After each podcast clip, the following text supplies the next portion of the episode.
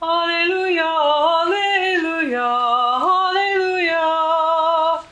Alleluia, Alleluia, Alleluia. Come, Holy Spirit, open our hearts to receive the good news of life. Alleluia, Alleluia, Alleluia. Our God is with us always. and also with you. A reading from the Glad Tidings according to St. Luke. And behold, there was an expert in religious law who stood up to test him, saying, Teacher, what must I do to inherit eternal life?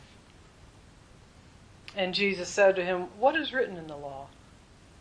How do you read it? And the expert responded, You will love the Lord your God with all your heart, with all your soul, with all your strength, and with all your mind, and love your very self, and love your neighbor as you love your very self. And then Jesus said to him, You have answered correctly. Do this, and you will have life. But because he wished to justify himself, he said to Jesus, And who is my neighbor? And answering, Jesus said, As he was going down from Jerusalem to Jericho, a person fell into the hands of robbers. They stripped him and beat him and went off, leaving him half dead. And by chance, a priest happened. And by chance, a priest happened to be going down that road, and when he saw him, he passed by on the opposite side. And likewise, a Levite came up to the place, and when he saw him, he passed by on the opposite side. But a Samaritan who was traveling came upon him, and when he saw him, he was moved with compassion. He went up to him, poured oil and wine over his wounds, and bandaged them. And then he put him on his own animal, and brought him to an inn, and cared for him. The next day he took out two denarii, and gave them to the innkeeper with the instruction Take care of him, and whatever more uh, you spend, I will repay you when I come back. Which of these three, in your opinion, became a neighbor to the one who fell into the hands of the robbers? The man answered, The one who showed compassion. And Jesus said to him, Go and do the same. The good news about God. Praise to you, Lord Jesus Christ. Now, this is, I think, about the fifth week that he's been in the presence of people who wanted to test him, right? That Jesus wanted to be tested. He wanted to make sure um, he was on the up and up because he had the reputation at that time of being a very gifted rabbi. People were flocking to him, right? Just in three years of ministry, people were flocking to him to uh, learn. And, and here was this group of elitists who really weren't there to learn. What they wanted to do was test and prod. And look at the patience that Jesus had with these people. These are the learned people of Jerusalem. These are the learned people of the Hebrew religion, of the law, of the of this, you know. And and he had great compassion. Because he understood the mindset that they were coming from. He understood that his religion at that time had evolved to a place where it was all about the do's and don'ts. And it was all about recognizing that God only loves the rich, or the rich are, are, are loved only by God. It, it was a whole new way of thinking that Jesus was coming from. And he knew that as he was trying to teach, the people that were not hung up on the riches and the positions and the laws and the trappings of all that, the common folk, they got it. They got it. If, if someone is injured on the side of the road, you stop and you help. But in positions of privilege, you don't need to do that. You don't need to do that. The common folk got it. That's why they were flocking to this man. Not to test him, not to find out, do you really know what you're talking about? But to get some kind of a message that spoke to them. and was not draped in the trappings of privilege and power. Yeah, they got it. But here's this this is about the fifth week now, right? Different groups we're seeing are trying to trying to get Jesus to crack. And he doesn't. And he does later on, you know, when he calls everybody hypocrites and you know. But um, but right now, he's got compassion because he understands that if we come from a place of belief that up to here, up to then wasn't working, that's why he came, right? But if we come from that place of belief that segregates the rich from the poor, the privileged from the unprivileged, the people that know the letter of the law versus the people that live by the grace of their lives. He knew there was going to be this kind of conflict. And we're seeing that today. We had a, a we all know, a mass shooting in Lewiston, uh, Maine. Uh, I know colleagues and friends in Maine, and, and it was just unbelievable that something like that could happen there.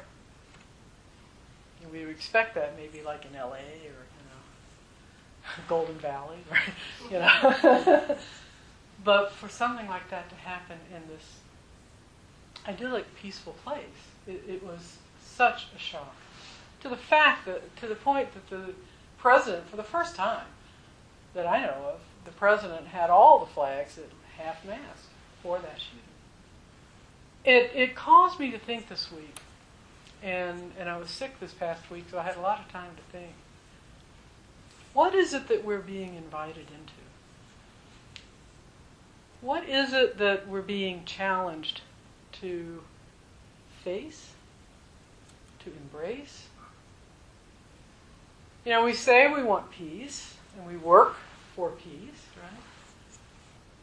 What is the cost to us personally for that prayer?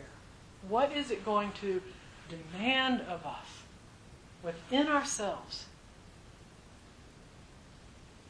to really, really, really understand what it means to have the peace of Christ? Well, we see examples of that here. What is going to demand and it already has, and that's why we have the chaos in the world that we have, is a complete realignment of how we think, of how we use languaging, of how we understand our connection with the rest of the planet and the universe, with how we understand our connection with one another, and ultimately how we understand our connection to God. And it's going to change everything. Everything.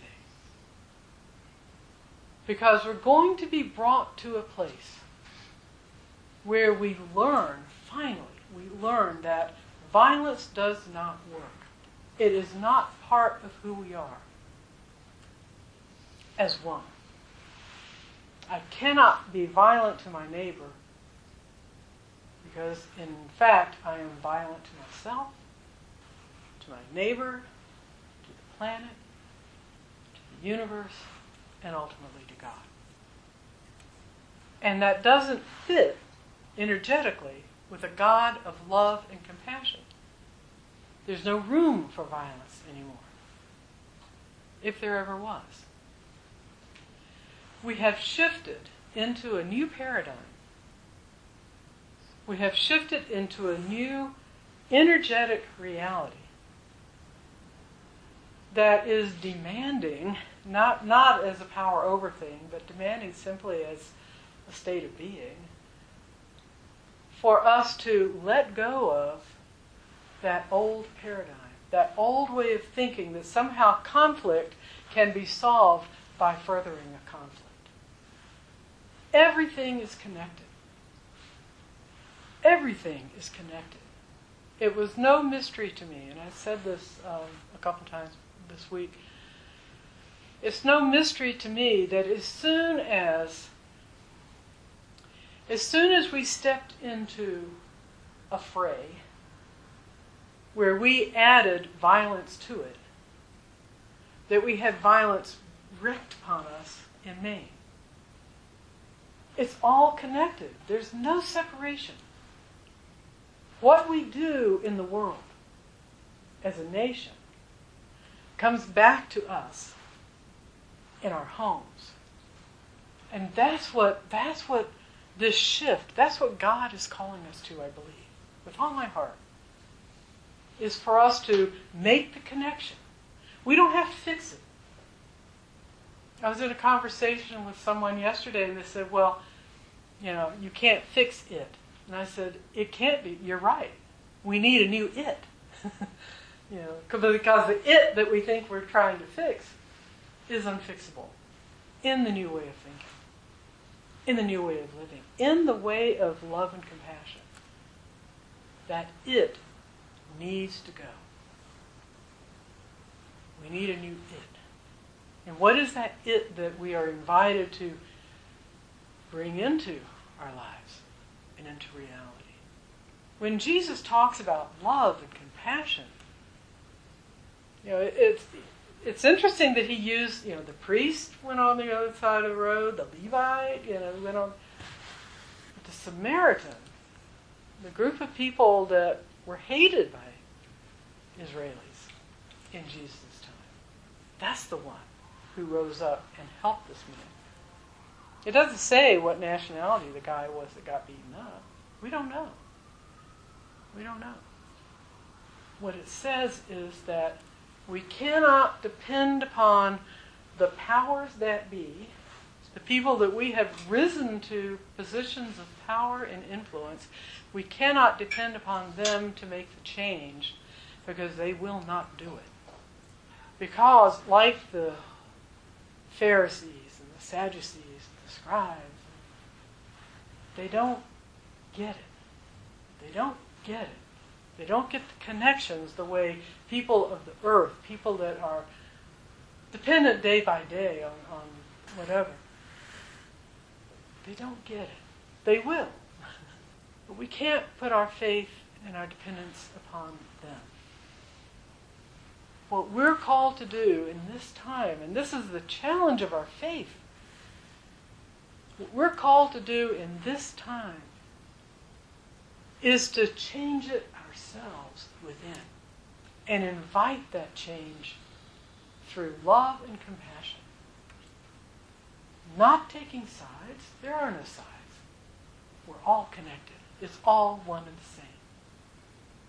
But to be that influence, be that vessel of love and compassion, be that in what some traditions call the hollow bone of pouring, letting pour through us the love of God, the compassion of God, the understanding of God, and the willingness to let God transform us within and without. The inner work that our species is in, embarked in doing in this time is brutal. It is hard because it challenges every way, every bit of way that we have thought in the past. Every limit that we have ever placed on ourselves, on our communities, on our families, on one another, on our nations, on our leaders, whatever. We are the ones who are called to be in the world today to bring that light and that love and compassion through. We were made for these times. We're here for that reason. And this is the challenge of this. It's not just about scooping someone up, taking to them an inn, giving them some water, taking care, and we'll take care of when I get back. That's just that's just the rubric. The inner transformation that we are asked to embark on in this time in our lives, in this time of the life of the universe, what we are have been invited to embark on is a complete transformation of every way that we've ever thought.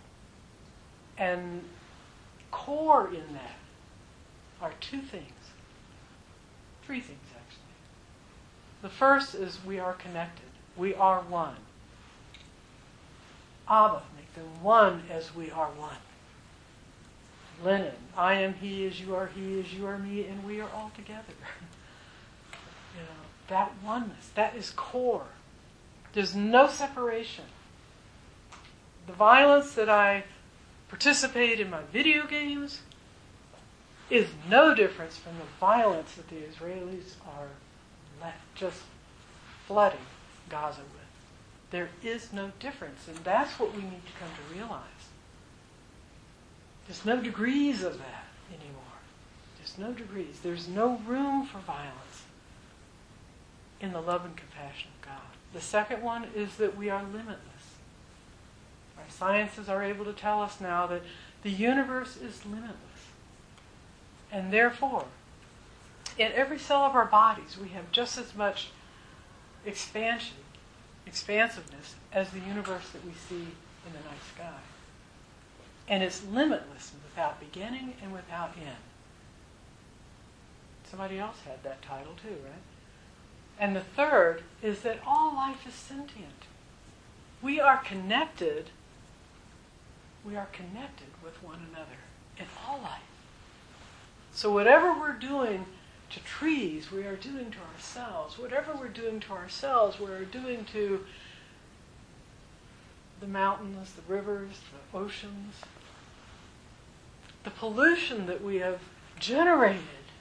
There's a new, new dysfunction now. Uh, um, plastic, something plastic. They just came out with this. It's when plastics have completely taken over. Whatever we do, we're connected. And this is the challenge. This is what Jesus is saying. You know, this is what Jesus is saying. Love one another as I have loved you. Serve one another. It doesn't mean we're servants, but we serve. Care for one another. Because all of us, every single one of us, is going through this time of change that is calling forth at our very core the most, I don't even have a word for it, but it's drawing out of us this. I, I can't even, I don't know if anybody else has a, a description of that. But the point is, and I'm really going way over, the point is that we are challenged, and we're going to be challenged. And that challenge will continue until we get it. It's going to get as worse, as bad as it needs to get, until we learn. That was the whole principle behind Gandhi's uh, nonviolence. It wasn't that we will create the change, is that, that we will be shown that our behavior is not appropriate anymore. And we will ourselves decide. And we can see the chaos and the turmoil of that decision process happening in the world today. We will change. That is my belief. Because God is eternal. And God is love and God is compassion. That is who we are. We already are that. But when we come to really, really, really own it, and do the inner work collectively, individually, societally, globally, to bring about that kingdom of God. Until we do that, we will continue to see these things happening. Any thoughts?